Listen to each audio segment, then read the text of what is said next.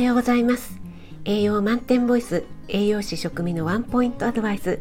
今日も聞いてくださってありがとうございます。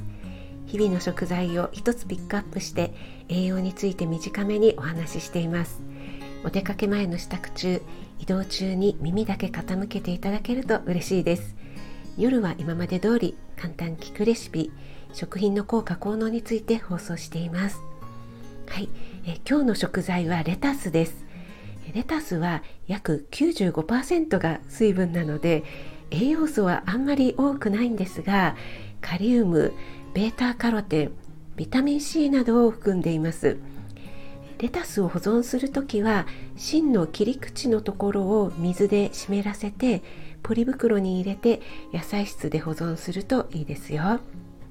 えレタスはですねサラダなど生で食べるのが一般的なんですがさっと加熱しても意外と美味しく食べられます私の第12回の料理ライブ4月25日ですねアスパラで2品をご紹介した回でレタスを美味しく食べる湯引きの方法をデモンストレーションしているのでよかったら聞いてみてください。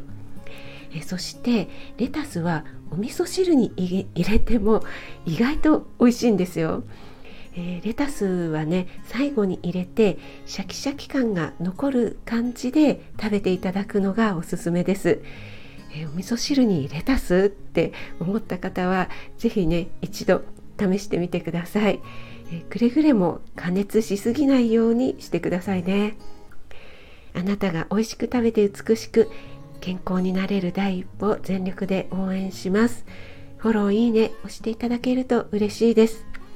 5月15日土曜日。今日も良い一日となりますように。お仕事の方は気をつけていってらっしゃい。